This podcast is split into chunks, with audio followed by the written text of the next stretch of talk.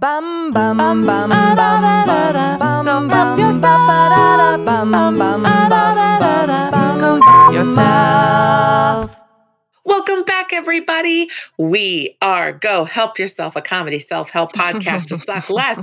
And we are coming at you virtually, as we always have, but now even more virtually. Because um, I'm staring at Misty across the computer screen and she's sitting in her closet. She's trapped in It's the closet. so dark. The I'm stuck in the closet, never coming out of the closet. I live now in this closet. I have become the closet. um, This was a great episode. Goodbye. Thank you. Thank you for joining. Um, and I am sitting in my kitchen, uh, on my dining room table, which is full of like water painting starting and like some sketching starting that's never being finished, and all my yarn collected together, and um, trying to buffer my old Mac that turns seven this year. Seven. Oh Um, man. Yeah, uh, trying to make her make less sound as she just constantly runs her fan to run by covering her up with blankets, which makes her hotter, which makes her fan run more. So it's just a lovely whirlwind. But virtually, I'm seeing Misty Stinnett, whose half of her face is covered up Thank by her you. amazing microphone. I It's can't see filter. myself. It's covered up, but I am Lisa Linky, and we are here to bring you a review of a popular self help book in under an hour so that you can know whether or not it's garbage for you or it's something you might like to buy and support the author. Either way, we're going to give you the tips, the tricks, the highs, the lows. We're going to tell you what's happening with this book. And you'll know at the next um, time you have a Zoom cocktail hour, you will know a, a little ditty you can drop. As a matter of fact, what we learned I don't know in if you knew this, but if you've read this book Uh-huh. by this author, That's I right. don't we know. cuss. And We if just you're joining us for the first time, welcome. yeah. And listen, if you can't be condescending while in quarantine, when can you? I'm Is always real condescending. Um, Yeah. And if you're also joining us for the first time, Misty is um, a wonderful, welcoming person of advice who will find what works for her. And I am too Mhm. Midwestern for anyone to tell me what to do. And I immediately hate self help as a genre. So Yeah. we come at this with a, uh open and inquisitive and side eye, um, and we're here. We're here for it. Did I We're hit here for it. And I think you did. I think in the beginning you said this is a, a comedy self help podcast to suck less. And I agree, it could suck less, but our goal is to make Did I? life suck less. who, who can know? Oh, I'm sorry. We can only- I. I no, don't because it's true. Like I want to suck less. Well, also, I That's just need to say, the podcast. pandemic brain is real. It's trauma It's brain. And and I can't. I can't. My brain is Yeah, saying bye bye. And speaking of which, you know, Lisa and I, for the first, I don't know, 129 episodes, recorded in a beautiful studio called Fairfax Village Studios in Los Angeles. Um, and then obviously with all the social distancing that has happened with coronavirus, and I don't know when you're listening to this episode. You could be listening the day it comes out. You could be listening 10 years into the future, and Lisa That's and I are millionaires with the self-help. We're like the new hot What? self-help gurus. yes. Um, but regardless, you know, we have had to move to to remote recording. The sound quality is not what it usually is, but it's important to us that we get to bring you content still. And then the other thing that I think is worth mentioning is uh, so right now it's April 11th. Yeah. And this episode's not going to come out until sometime in May because, you know, there's a long post production process and because there's we read books each time we need a, a buffer of episodes Yeah. and we don't normally talk about this but i think it's important to say because it might it might be jarring to hear some of our reactions you know early reactions to what's been happening with the pandemic when the episode then airs a month later and the world looks Yeah. really different and a lot more serious Yeah. The episode it's that just came that- out on Friday, uh, we taught we mentioned Corona for the first time. Yeah, and it's been a month into self isolating and stay at Yeah. home in Los Angeles that it's coming out. So just felt like something we want to toss out there and address. But that being said, I think we're all being extra re- reflective of our lives and our values and and reevaluating things. And so, Yeah. welcome to the perfect podcast to get you through those crazy thoughts in a funny way. So, I have a doozy of a book. Ready? I'm Look ready. Five, five minute intro. You're welcome. We're diving in. So, this book that I'm about to bring you, remember, it is April 11th. Yes. This book was released on March 26th of this year. So we are covering it within 15 days of it coming out, which of Oh course is irrelevant. gosh. By the time this episode airs, it will have been out for months. Yeah, but also I just want to say, like, this poor person does not get to go on their book tour. Who is this author? Tell tell me what is this book? oh, bitch. Oh, we swear. Okay. okay. Yeah. Lisa, today I bring you Love is Not Enough by Mark Manson. Oh, Mark Manson, not of Charles Manson, but of uh, uh, the the magical life changing magic of not giving a fuck. Nope. Yep. That's it. Moving on. Love is not enough. I'll get there. Love is not enough is currently the number one bestseller in parenting and relationship advice on Amazon.com. Uh, Mark's, I bet it I- is you because may a lot of people are isolating at home and they're like, "I love my kids, but it is not enough." that it's not, love is not enough to get us through. you may recognize Mark's name as the best-selling author of The Subtle Art of Not Giving a Fuck, which Yeah, we that's what I actually covered. Yeah, uh, 100% accurate all the way through, which we covered on our very first episode back when we were wee little babies. Wee babies, I tiny think we, lasses. we recorded our first episode like 18 months ago, which is crazy. So I'm going to list out the current prices of the book. So as far Okay. as the hardcover and the paperback and the Kindle go, Yeah. there are none, baby. It's an Audible only. It's an Audible original. Oh, Well, they may Yep. have made a good choice for this at this time. At this time, it is $20.97 or one credit on Audible, which is roughly about $15. Yeah. And Mark himself, quote unquote, reads the book. And I, what does I that put that in quote mean? So it it really feels more like a podcast than a book. And as a matter of fact, the first question I asked myself was why this format? Why not a podcast? Because it's literally now? just conversations with people about relationships and love with Mark's like takes and coaching and interstitials in between. And it's sound designed like a podcast. And it easily could have been like it, it's got seven chapters, which I'll walk you through, but it could have been a seven part podcast series. So I don't really- make money. Yes, right. And it's easier to be like, here's an audiobook from a best-selling author, right? I mean, I would I Yeah. was like, oh, Mark Manson book, and downloaded it and was like, oh. Um right.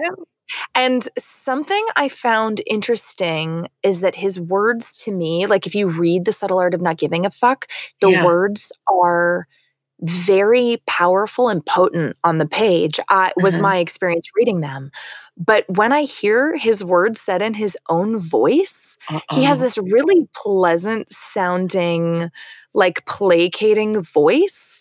And they didn't come out as harshly from his mouth as they do on page. what I'm hearing from you is that reading somebody saying we're all going to die someday. So it doesn't so decide what you want to worry about is different than we're all to die someday. Like he's like, we're all gonna die someday, you know? And then sort of giggles. And it's like, oh, okay, that's a different experience. so so for example, he has a blog post about how love is not enough. And I read it this morning after reading the book and was like, oh my God, this is so much more resonant and powerful than Mm. hearing him talk about it, which was really interesting. Um, okay. Okay, so a little bit about the author for those of you who are new. Do you remember, Lisa, how when we first covered The Subtle Art of Not Giving a Fuck, I couldn't really get a, a good Yes. understanding of Mark's credentials or his background? I do. Well, baby, he explains them in his own words here. Maybe here he we heard go. our podcast. That's a hundred percent it. And as a matter of fact, he's on the phone now. Mark, welcome. welcome to the podcast. Can you imagine? I should Okay. have worn a bra. no, no, I don't even think so. I'm in so many sweat, all the sweatpants I own. I'm wearing right now. Okay, so he says, "quote My name, my name is Mark Manson. I'm the New York Times best-selling author of The Subtle Art of Not Giving a Fuck and Everything Is Fucked, a book about hope. I know, I love it. Most people don't know this about me, but before subtle art took off and I became a huge, fancy author, I primarily gave relationship advice. 12 years ago, 12 years ago, Reddy just giggles. 12 years ago, I started a blog. It was a blog about my own dating life. I didn't expect anyone other than my guy friends to read it. I just wanted a place where I could write out some of my own confused experiences and figure out what the hell I was doing wrong. Sure. To my surprise, other young men started following along and reaching out to me. Sure. As it turned out, they had similar issues and insecurities as I did. They asked questions, and hmm, being a good little blogger, I went in search for answers. Those answers brought more readers and more questions, which brought more answers and more readers, and so on. Fast forward seven years, and I was making a full time living writing relationship advice to millions of readers across the world. It was like I was the millennial Dear Abby who happened to say fuck a lot. He goes on to say, before he mm-hmm. dives into the book, I am not a licensed therapist or psychiatrist. Thank you. Thank hell, you. He says, "Hell, I hardly I hardly have my own shit together sometimes, but my job as a coach or mentor or whatever you want to call me is to help each person look past their particular delusions about love and get back to what will make each of them an emotionally healthy individual. Think uh, of me as Think of me as the perennial best friend in a bar who grabs you by the shoulder and tells you to get your shit together and move on with your life. Yeah, but also that best friend is like an alcoholic, maybe not even a functioning alcoholic, and like has has two girlfriends on the side and has a terrible relationship with his parents. So like, why do I trust you? So it's honestly, it's it is a lack of uh, it's a lack of true qualification packaged in a really fun way, right? Just think of me as your best friend, like no bullshit, no nonsense. And that being said, I come into this as a Mark Manson fan. I really enjoyed The Subtle Art of Not Giving a Fuck. I like his mm-hmm. blog. Mm-hmm. You know, we had a reader write to us and say that that she had a had read some things that were pretty misogynistic from him yeah. early on. It is not um, in the and, current editions of the book. Right, right. And I think in his blog as well. And you know, people people grow and change and he's been doing this for 12 years. I'm sure he's different as he's super young. I think he's like under 35 and he's definitely changed from 20 to 35 and I I did find the book to be intersectional and inclusive and those sorts okay. of things. But uh let's call this what it is. He is patently kind of unqualified unqualified on a professional level to give this advice. He's popular, right? He's very popular. Which, to be fair, is not new to the self help genre. No, it's not. It's not at all. We've seen we we've seen, you know, Stassi Schroeder has a self-help book and she I mean, was Jen the Sincero. Jen Sincero has a self-help book. So, yeah. So, um that is something that felt really important to say up front. So, okay. here's here's a little tease about the book from amazon.com. Tease me. Best-selling author Mark Manson brings his signature no-nonsense wisdom back to the subject he started his career covering: relationships. Okay. Oh, there Being, we go. Oh, both same thing, same difference. Being with your partner may feel like rainbows and unicorns, but that doesn't mean you have a healthy, functioning relationship. Sure, we all need love, but love is not enough. In Love Is Not Enough, Mark's first Audible original, you'll follow five real people over the course of six months as they navigate fucked up romantic situations ranging from dating up.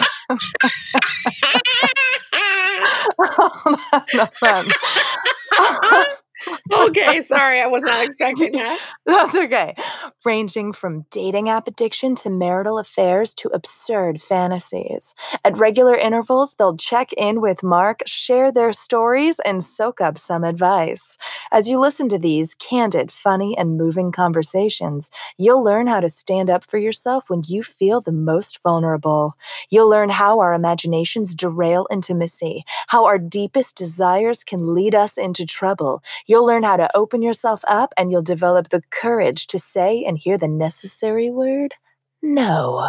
Okay. You'll learn how to love and you'll learn that love is not is enough. Not enough. Yada yada. Okay. Thank you. That's so, how I'm going to read every ad that we have once we don't. get ads. Uh, thank you. But um okay. here's my question is yeah. I got to adjust my mic for a second. Um there. Here's my question is do you feel that when I heard that, I said, "Oh, I understand exactly why it's an Audible only." Why is it not a podcast? Because he wants to make money. Yeah, okay. So there you go. but I We've mean, got like, why it's not a, why it's not like a book in like a paperback or a hardback. yes, yes, like, yeah, correct. It may because because I want to hear those those voices of those people. Hundred percent, yeah, and it, Okay. it feels like it's sort of capitalizing on the trend of like Esther Perel. Um, has a I'm blanking on the name right now, but she has a podcast. Oh, I think it's called Where Do We Begin, Okay. where you listen in on therapy sessions, like Oh, actual real people's therapy sessions that she has, and then like uh, there's another therapist that does that. You know, it's there's this trend of like, hey, peek inside these these windows, and it it, it felt just like that.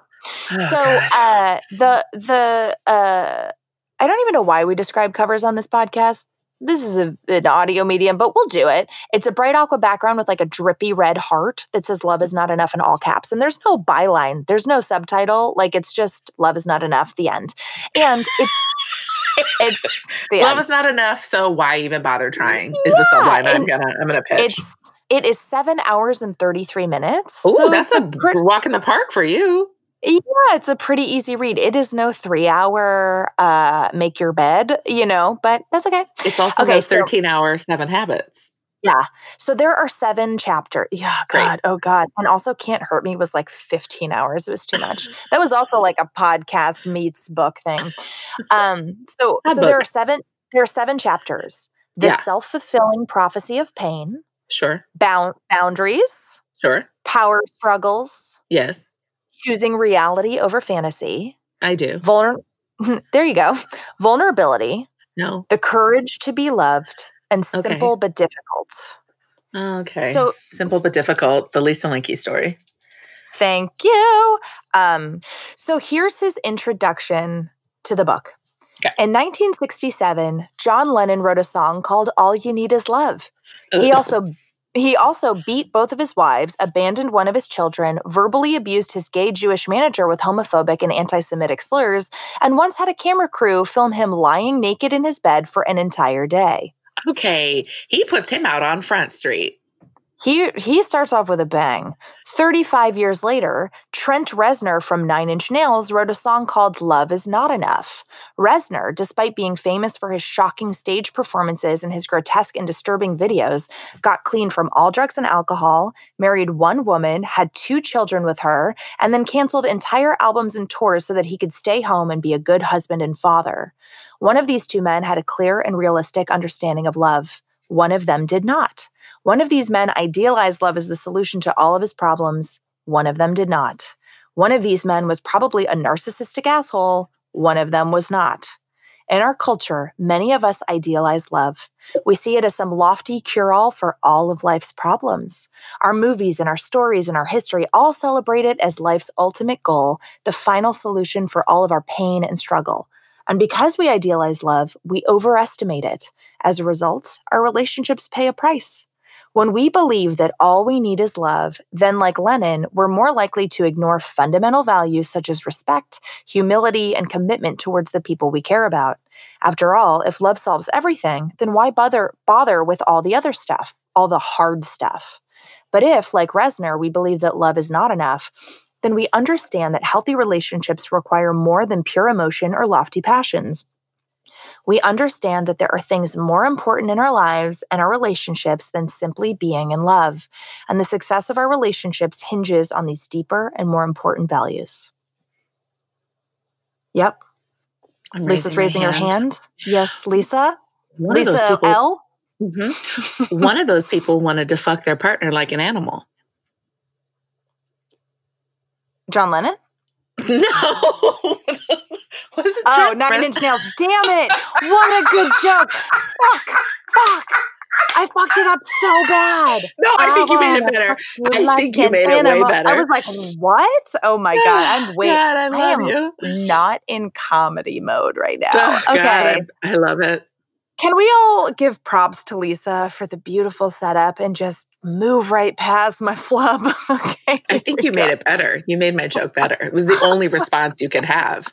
Now we're all picturing? John Lennon fucking Yoko Ono like an animal. I really like that song. I wanna fuck you I remember the first time I heard it on the radio and they bleeped out obviously the F word, and I was just like, flabbergasted because I was just Yeah. like, w- w- I'd never, you know, I'd never heard a bleep out on the radio and also of an F word. And it was so clearly, And also, it's like the one part of the so- like it's like the one lyric in the song. There's not many lyrics. 18,000 times. Okay. Okay, so uh, here is how he set up this whole framework. So he was trying to find stories that would highlight universal, like a universal framework for common relationship problems and traps that we get Sure. into. So Sure. in March of 2018, he put out a call to readers to see who would be interested in tackling relationship problems with him for coaching sessions every six or so weeks over the course of four to six months. More than 500 people applied, and then his he and his producer whittled that list down to 40. And then after phone interviews, Mark chose 12 people to work with and did so. Um, and this group varied in age, gender, ethnicity, and sexual orientation. And of those 12, five people's stories have been included in the book. and they got therapy for free. Excuse It's me. not therapy, Not therapy. not they got therapy, coaching, for free. Yeah, coaching for free. And also, like, the other thing is, like, going into it, I was like, okay, so did you just use your most successful stories in the book? Like, is this an accurate representation of the process? Who can know? So, Who I'm just going to take you to the main concept of each chapter because I I, feel like that is helpful. Uh, so, chapter one, the self fulfilling prophecy of pain. Yeah. So, so we meet two people in this chapter. One is Mimi, who finally has her life together after some toxic relationships and drug and alcohol abuse. She's a teacher in New York City. These But are not their real names. I don't know. They just use first names. They they do rename exes and people they talk about, but I don't know. He doesn't say. Okay. Um, but she she can't seem to get close to anyone she's dating, and she's had a really long dry spell. And she goes on lots of dates and has these great intellectual conversations, but she's not able to like truly show her emotions. And then we also I- meet. It's me. I'm Mimi. Yeah, I knew I recognized that voice. So then there's Jerry, who is fresh out of his second marriage. His first marriage lasted seven years, and his second marriage lasted 20. And he's in his 50s, and he's seeing someone new and is terrified. Uh, they live in the same apartment building, and her lease is going to be up soon. And he's terrified that she's going to want to move in with her, uh, to move in with him when her lease is up, and then they'll get married, and he'll lose half of his stuff for a, for a third time. It's me. I'm I'm Jerry. Right. So we meet them and he kind of frames up this problem. I knew I recognized that voice. So I'm going to sum up this chapter and concept super quickly with this quote he has at the end of the chapter. quote Pain can be a self fulfilling prophecy. The more pain we experience, the more we distrust others and protect ourselves. But the more we protect ourselves, the har- harder it is to experience intimacy with somebody new, leaving us to only be attracted to those who are most likely to hurt us. Okay. Right? I mean, How like, did Jerry get- and Mimi take that? Oh, well, they're woven throughout the Got it. book, and he gives homework assignments and like coaching assignments, so we'll learn. Um, but uh, you know, that resonated with me because I definitely go into a lot of new situations with like friends or even coworkers or whatever with my guard up. And it definitely, while it feels like it's protecting me, it doesn't allow me to get super close to anyone very quickly, right? Well, I will remind us that Brene Brown said that vulnerability is earned. It's not to be given freely immediately. So Uh-huh. I understand what he's saying. And also, there's a reason that emotional experiences are painful. It's because we don't want to repeat them. Yeah, exactly. So all he's saying here is like pain can be a self-fulfilling prophecy especially if you're not aware of it, right? So he's just sort of posing a concept so far. Great.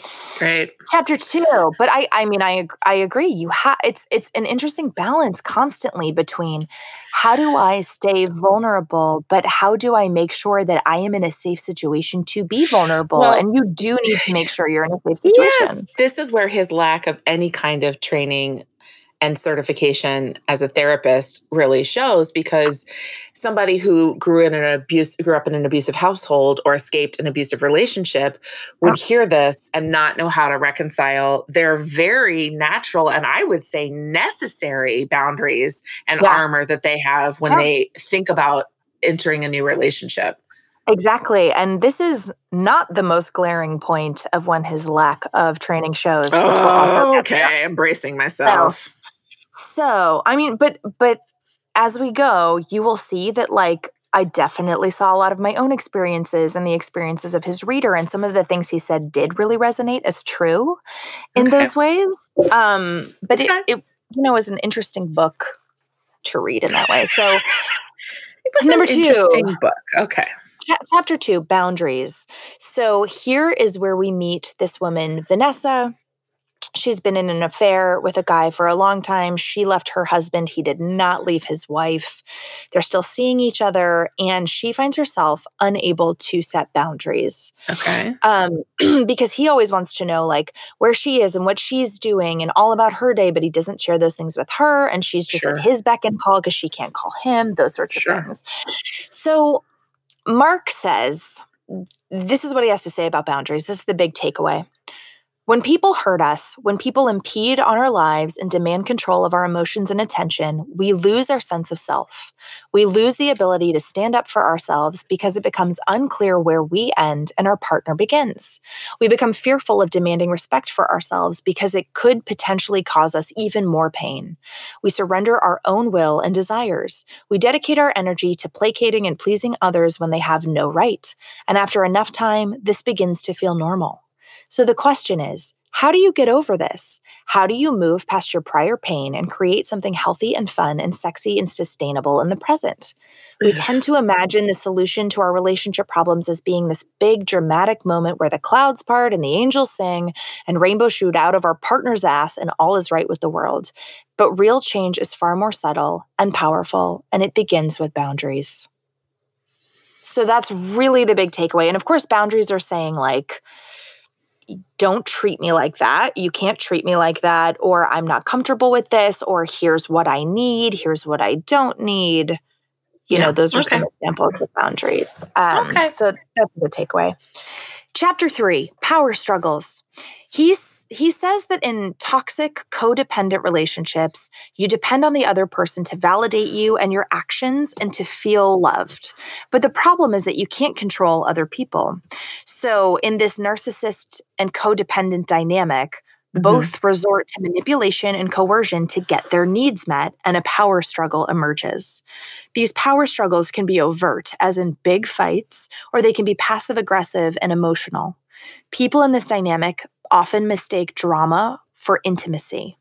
They feel close to a person after a power struggle, um, getting high off of this pull away and chase dynamic. Toxic relationships have to top the highs each time, and then it becomes this self validating cycle where you think, oh, we must be destined for each other. If we made it through that, we can make it through anything. Um, Yeah. I think I said that in a pretty convoluted way. Uh, no, but I, it, re- it resonates. Okay, good, good, good. So, and he says if you have ever felt like you need to prove your worth to your partner or that you're punishing your partner for something, you've been involved in a power struggle. And Yeah. it, it can be really common. Um, and you know, of course, he's he's using some people chatting about their own ups and downs and crazy chaotic relationships to illustrate this. And he Mhm. says the only way to win a power struggle is to not be in one. Just don't play. okay.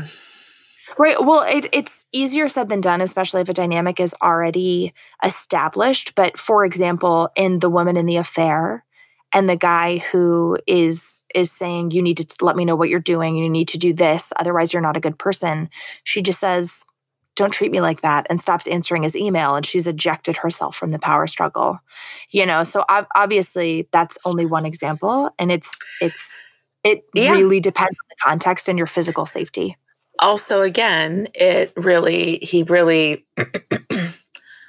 excuses himself from any kind of familial context historical context societal context Yeah. of you know what happens and why people uh we play out we play out what we were taught. So no actually he does he does talk about that a lot and parents and how um, the way we learn to be in relationships and where we learn that armor in the first place is all dependent on you know so how we were how- raised. so does he give like actual steps on how to exit a power struggle? So he doesn't in a universal sense but he does give homework to this specific woman for how to exit hers and how and and and how to put up boundaries and how to practice boundaries but it is not like a universal advice i think the the example is meant to highlight a universality um right. one thing i, love yeah. You know how I feel about it. and- Well, yeah, and again, it, it's it does feel like it's one of those books that um, looks good on the surface, and when you dive in a little bit deeper, you go, "Well, this doesn't apply to everybody." Yeah. Uh, but but for people who just want like an overview of some general problems, this is going to be an interesting book for you. it's going to lead them to therapy. yeah, I I love it is, which we'll actually get into in my critique in a minute. Um, I love what he says in this chapter about love stories and movies exemplifying toxic love. He says. He says, sorry to ruin Disney movies for you, but pretty much every love story in Hollywood actually promotes some broken, toxic form of love. Saving a princess? Fuck that. Let her save herself. And I was like, yeah. Cool. Yeah, but also like he eh, the eh, he talks out of both sides of his mouth. He's like, Yeah. I identify that culturally people do not have examples of how to set boundaries and how to exit a power struggle, and also just exit a power struggle. yeah i mean he does give some examples but it's not like a it's not crazy comprehensive right Yeah, And then- I also think he's just kind of treating them as if they exist in a vacuum, and they don't. yeah they are at the center of a very complicated web and contextually individually which of course is problematic but you know because you Yeah. can't address individuals in any kind of book unless it was written for one person but i do Yeah. think that when you don't have education expertise mastery clinical hours practicing you you you talk in generalities and you make it sound simple. Yeah and he you know he puts a caveat at the front of the book where he's like look boundaries are going to look different for every single person you know Mhm. y- y- boundaries are something that we all need but the way they are expressed interpreted set up learned it's going to be different for every individual so he does include some caveats but it doesn't it doesn't mean that we should necessarily let him off the hook yeah you know, having Yeah. a deeper level of expertise. So the one other thing, uh, concept that I really like that he highlighted for toxic relationships or for any relationship is this idea of chemistry versus compatibility. So, Hmm. so many people go, Oh my God, I feel this incredible spark. Um, these feelings are so strong. It feels like we're being pulled towards each other. We're meant for each other. And chemistry is something that's intangible and it's there or it's not, right? It has absolutely nothing to do with compatibility. That's right. compatibility is sharing the same values, belief systems, the way you want your life to look, the way you handle conflict. You know, it's all of the really important stuff that goes along with it. Now, people can ha- be compatible and have zero chemistry, and Yeah. people can have chemistry off the fucking charts and not be compatible. And it's really an ideal relationship has both. yeah And it's really important to separate the two and ask yourself, am I actually compatible with this person or does this just feel like amazing chemistry? yeah Um, just in case anybody needed to hear that today. So, and it's something that's really helped me in in my dating life is I've had to walk away from a few people, as you know, Lisa, recently, somebody that I had crazy chemistry with, but was like, this is problematic and we're not compatible in XYZ. And it's so funny. That person believed that love was enough and that it should be enough to conquer all. And it and, and, that's, listening. and that's when I knew we were not compatible. Because I don't I think it was the moment they wrote that that you were like, "Ooh, bye bye." I was like, and I'll just hammer this last nail in the coffin. Okay. Chapter four choosing reality over fantasy. Mhm. He says the driving desire in a toxic relationship is to base our happiness on someone else. This is an impossible task. No one person can always make you feel loved. No one person can satisfy all of your wants and needs. No you one do, person, Misty. you know, you do too. It's too bad we're not compatible or have chemistry. kidding, everybody. Kidding. I- I, love listen, Misty so listen. much. honestly, if you were like, hey, I think we should like buy a house together and like build a, a nest egg together and like financial, I would be so much less hesitant to do that with you than so many other people in my life. Look, that's the point is like you can you can have a deconstructed relationship everybody. I'm just going to throw out a term I heard recently. Thank Lisa you. and I can build a life together. I can get my sensual needs met elsewhere Thank you. and then I can I can go out with my girlfriends for for humor cuz Lisa's not funny at all. Thank so you. you can get everything everything met in a deconstructed way. Um Mhm. so he says, no one person can always make you feel secure. This is reality, and it's a painful reality because it implies that we must take responsibility for ourselves. And responsibility is daunting. It's scary. If we fail or feel alone or are rejected, it means it's on us. Escaping this painful reality requires the invention of indulgences of fantasies. These fantasies invariably involve overestimating and worshiping love in some capacity. These fantasies are often romantic and flowery and full of supernatural sounding cheesy bullshit like we were meant to be or fate brought us together. These fantasies about love are then used to justify the power struggles and drama of a toxic relationship. And the more dramatic and contentious the relationship, the more unhinged the fantasies become. For many people, before they are able to opt out of their power struggles, they must unwind the fantastical stories and false beliefs about love that they've bought into. We must destroy our fantasies, or at least the ones that are fucking up our actual lives. Mhm. So he, you know, he illustrates this with this story of this woman who compulsively fantasized about another woman that she had only met a few times while she was in a relationship with someone else for 3 years. And and it it they they always came up to like escape trauma, etc. And she confronts it and realizes obviously the fantasy is not as good as, you know, as it was built up to be in her head. Um, but yeah, but it's this idea of like, no, we're meant for each other. So even if we're not respecting each other or happy, like we must struggle through, you know? So, so I mm. like that he calls us out on that because of this fantasy of like, we're meant to be together Yeah. right? So that was refreshing. So, chapter five, vulnerability. He says that we invent power struggles and fantasies to protect ourselves from getting hurt. But in reality, all we're doing is fucking up our intimacy and making ourselves feel even more broken and alone. Vulnerability has a counterintuitive effect. By removing our armor, by facing the situation as it is, we actually empower ourselves to connect better with others. So he goes on to check in with some of the people we've met before. And this is when him not being a qualified therapist shows through and became oh, really Okay. problematic for me. So Tell I'm going to highlight it. I'm going to highlight two of his major failings here. So he's been working with this woman and he gave her the homework assignment of finally being vulnerable and asking this guy who has just casually been in the background of her life for 2 years like they cuddle Okay. sometimes they cuddle sometimes but they're fri they're more than friends but they're not it's this ambiguous thing Okay. so um he tells her like lay out what you want and actually have the conversation. What does he Right. want? right. So she so she comes back to report on her homework that she had him over for dinner to try and have that conversation. But Mhm. before she could, he somehow convinced her that they should go out to his friend's bar for a drink. Okay. As they were Elisa, prepare yourself. Oh, I'm As they were I'm doodling be. a cat to make myself feel better. Oh, good. As they were out at this bar, when they were alone, this man put his hand around her neck.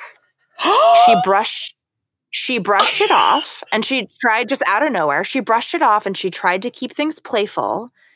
But he did it again the next time they went out. Like she tried to be like, "Hey, what's up, bud? Like if this is something you're into sexually, like you can let me know. We can have a conversation, but this is not the way to bring it up, right?" And he kind of like brushes it off. So the next time they're out together again, and she didn't get the chance to have the conversation yet. They're out with his friends, and his friends went to the bathroom, and he fucking did it again. And she was able to tell him to stop and that that was inappropriate, but he flipped out on her and started yelling at her and was like, What, you think I'm a predator? Which is not something she even said. So she's reporting this all to Mark. yes. and- Yeah, but yeah, she's reporting this all to Mark, and she explains that the next day she called the guy, told him why it was awful for her, and that she does not want to see him again. Like why it was inappropriate, why it was awful. She doesn't want to see him again. Da da da da. Right. So great boundary setting. Great boundary great, setting. Great boundary setting. So here's where it gets really problematic. In her download conversation with Mark, she is sort of beating herself up for not being able to speak up sooner because it happened twice. And Mark tells her that he doesn't want to victim blame, but that everybody, women included, need to have a no tolerance policy when it comes to this kind of behavior. Whoa, and whoa, she whoa. tells, I know, I know, hold on. And she tells him she knows she should have made a scene in the bar when he did it the second time she should have flipped out and yelled etc but she tells mark she she's always been afraid of coming off as a bitch it's something she struggles with and mark casually throws out this this concept or this remark where he goes well you know there's the unjustified bitch and then there's the justified bitch and you were totally justified yep and i i fucking hated this because for I know. okay, wait, no, wait, wait. I'm sorry. Mm-hmm. I know you hated it. I I am need gonna, to process I'm to deconstruct why. Yes, yes. I just need to say that's what he focused on. Well, sh- well, he no, no, no. Remember, this is a summary, and they have a larger conversation.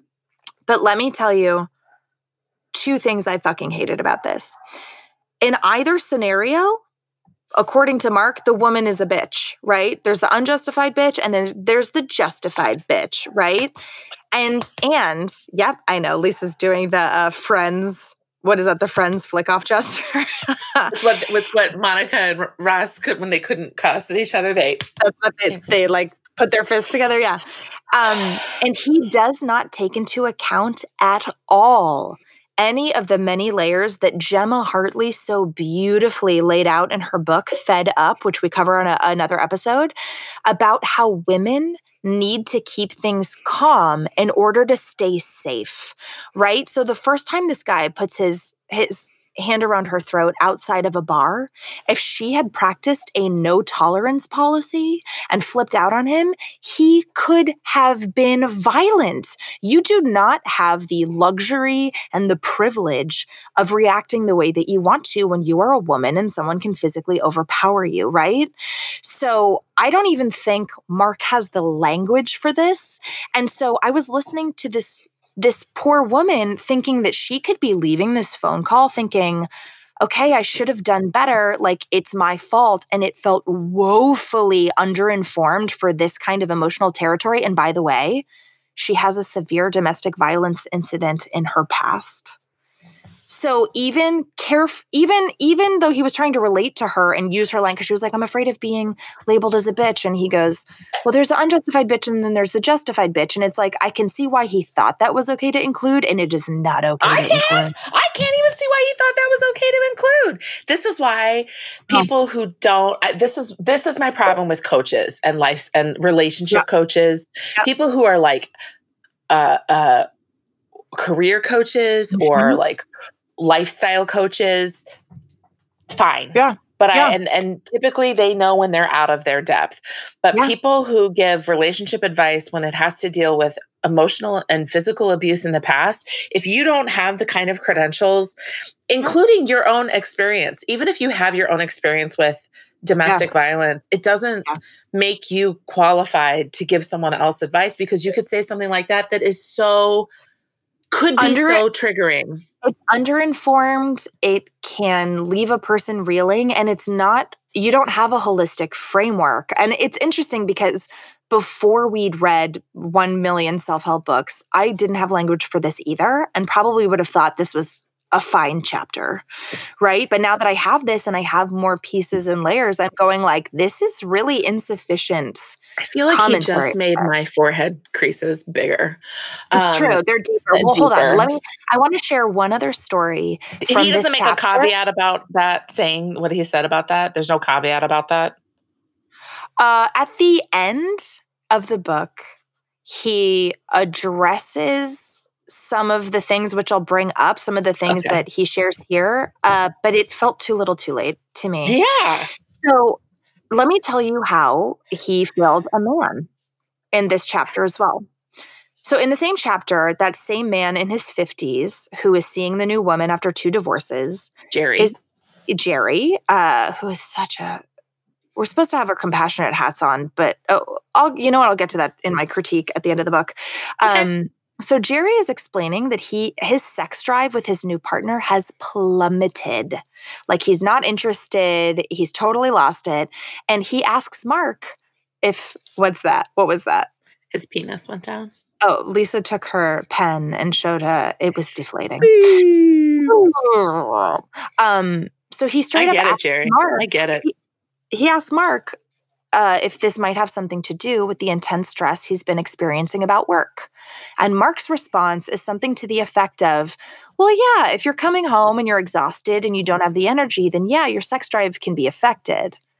And while that, here's my response. While that might be a small part of it, we know from Emily Nagoski's gorgeous book, Come As You Are, that Mhm. everyone has a sex drive with both gas and brakes. And it's called the Mhm. dual control model of sexuality.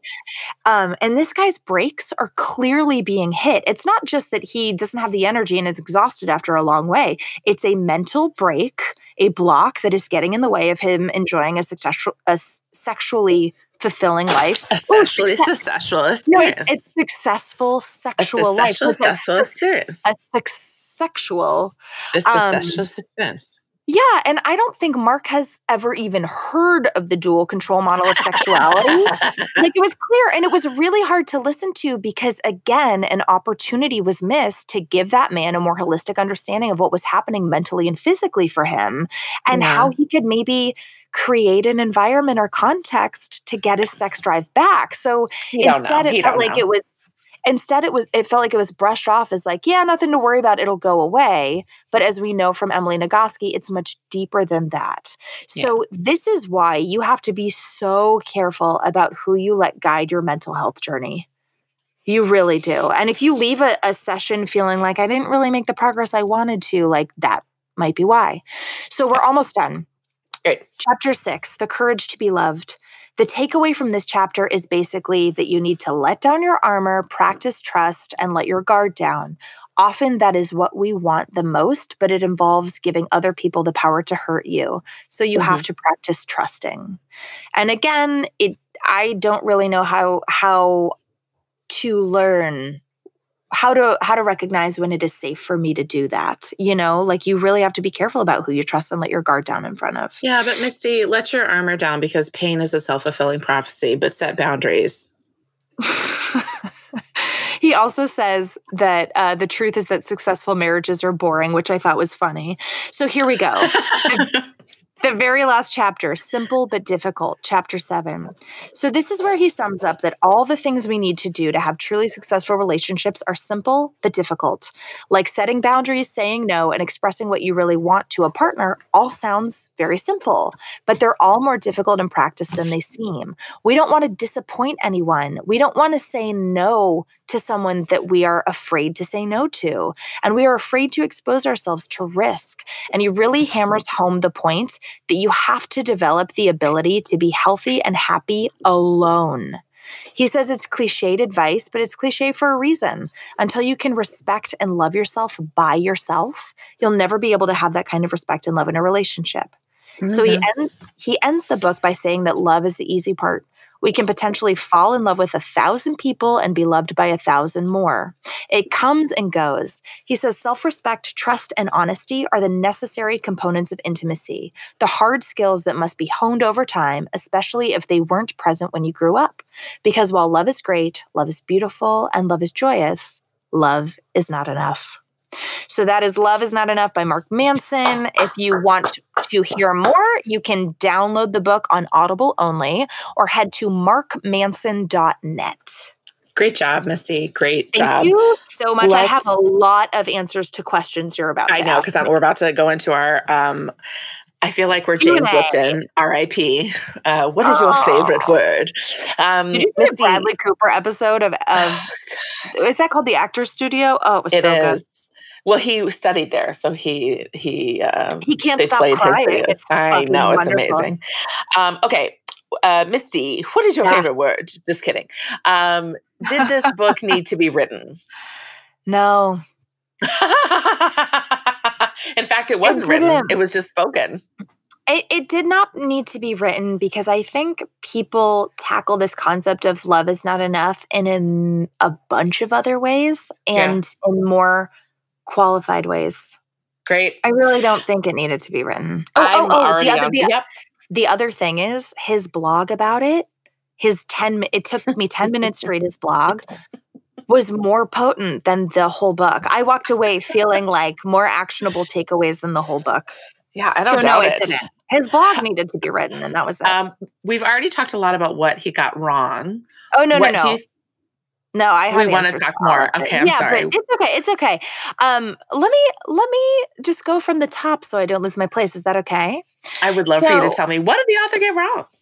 Yeah, I'll tell you. Um, first, I'm going to answer is this practical or woo woo? And I would say this is both because it deals mm-hmm. with more philosophical things mm-hmm. like feeling in love, love at 1st mm-hmm. sight, fantasy, self perception. And while the people he coaches all have varying levels of progress with the things they're dealing mm-hmm. with, the steps he outlines are not exactly cut and dry with how to follow them. Yeah. And he actually, you know, he says this at the end of the book that a lot of them, these concepts are simple yet difficult. Um, uh, but it's not it's not super actionable right so mm-hmm. let, let me tell you what i put into practice from this book and how okay. it affected me did you just as a quick question was there anything he got right yeah I'm just going down. I like, I wrote paragraphs after each of these questions. I'm just going to sit back and shut up. You tell me when you're. No, you're yeah. doing amazing. And I combined some of the questions. By the way, Got everyone, it. if you're listening for the first time, normally Lisa asks me questions and I answer like a fucking normal person. but this time I feel really strongly and I wrote all my thoughts down. So, um, so I have been practicing a ton of this stuff as I've started okay. dating in the okay. 10 months since my long term relationship ended. So, um, for those of you who uh, sort of drop in sporadically, not our longtime loyal listeners, uh, I was in a relationship uh, for the better part of a decade, and it ended in May of last year. And um, as I've started dating and seeing new people, I've examined my standards. I've tried to parse out what fundamental values are most important to me and a potential next partner. And I've learned to set boundaries like crazy. And it was really scary at first, but now I'm like Lisa Linky, and I'm like, no, I'm not going to do that. Thanks, bye. Um, and when those when those boundaries haven't been respected, or someone I'm seeing has started to act in like a toxic or a chaotic way, I just cut it off. And I'm really comfortable doing that now, but it took practice. Mm-hmm. And it mm-hmm. doesn't mean, you know, so I've I've really adhered strictly to my own self-respect and I feel like that's saved me a lot of time wasted with the wrong people.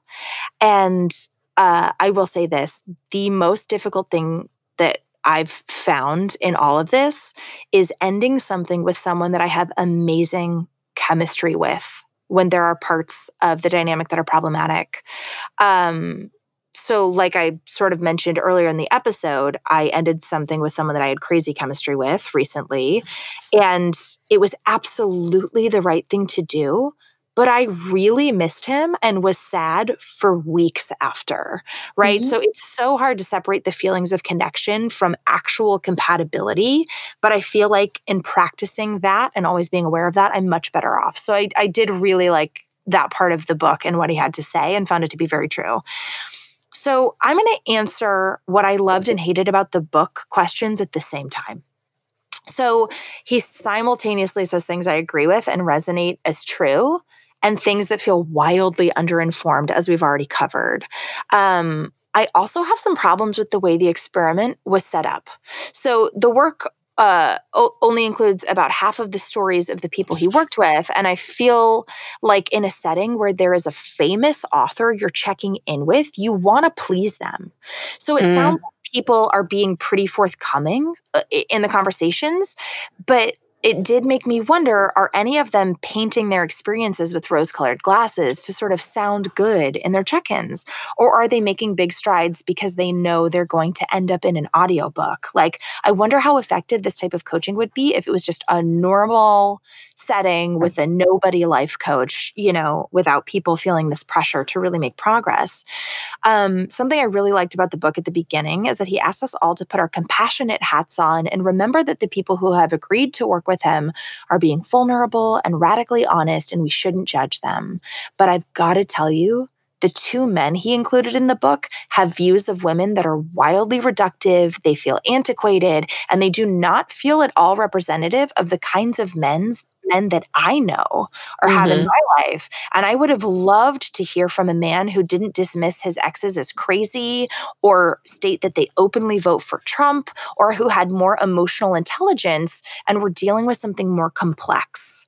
Mm-hmm. You know, mm-hmm. like it, it, it, we're not supposed to judge them, but they really felt like mediocre white males. And I cannot see the color of their skin from this audiobook, but it really, Lisa, excuse you, but it really mm-hmm. felt, your farts sound like a car horn. It's so crazy. Mm-hmm. Um, and they're out on the street. Yeah, but it's like, where, where are the, the kind emotionally intelligent men who are dealing with a deeper layer of a relationship versus just a guy who's like, my fucking crazy ex wife won't stop calling me. And he's like, set boundaries. Maybe they're too smart to go to Mark Manson. Maybe. At the end of the audiobook, so he does correct some of those problematic things that I had issues with before, like call, uh, like calling someone a bitch for setting boundaries or rather referring to someone who sets boundaries as a bitch. And he he he says to that person like you're not a bitch. Like she learned that she's not a bitch. She's a badass right? Versus that justified bitch unjustified bitch thing. that sounds and like an editor he, saying you have to do it Right. Well, he also stops throughout the book to be like, I can't believe I have to say this, and I hope it goes without saying, but it is never okay to touch someone or do anything to anyone else's body without their explicit permission. Don't grab someone by the neck. You know, he does include some of that stuff. Um, but, you know, and then one of his subjects, one of his female subjects is like, yeah, women have been killed for less than saying no. And so that was helpful to hear, but she brought it up and he agreed with her. You know, it just felt like it should have been brought up at the time and it was irresponsible to only bring up at the end of the book. I agree. So I to the question, what did you love about this book? If anything, I said the sound design question mark. Sam will love to hear that. I actually, because there's like music throughout to keep it moving. I actually enjoyed his blog post on his website about the book more than I did the book at the whole.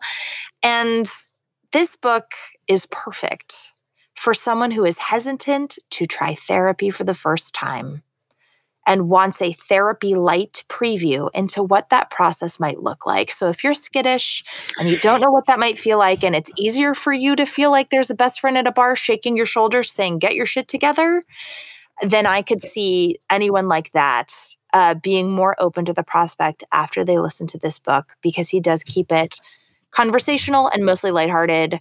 Uh, and there's Mark shares several anecdotes anecdotes of his own life. So if you're a big Mark Manson fan, it is ready for you.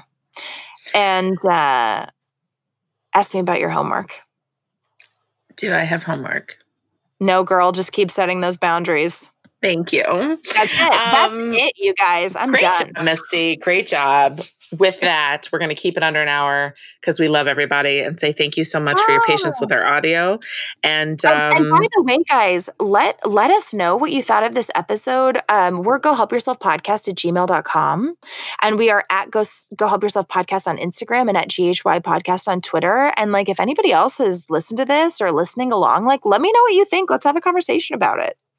Everybody, life is, life is abundant. abundant. Bye. Go Help Yourself, a comedy self help podcast to make life suck less, was produced by Misty Stinnett, Lisa Linky, and Matt Sav. Our theme song was also written by Matt Sav. He's amazing. do you want to get in touch? You do. Email us at gohelpyourselfpodcast at gmail.com. And you know, you can also find us on the social medias Instagram at Go Help Yourself Podcast. Twitter at GHY Podcast, or check out our website, gohelpyourselfpodcast.com. And if you liked our podcast, please subscribe, rate, and review us on iTunes to help other people discover our show. It's really the least you can do. and why don't you tell all of your friends? Bye!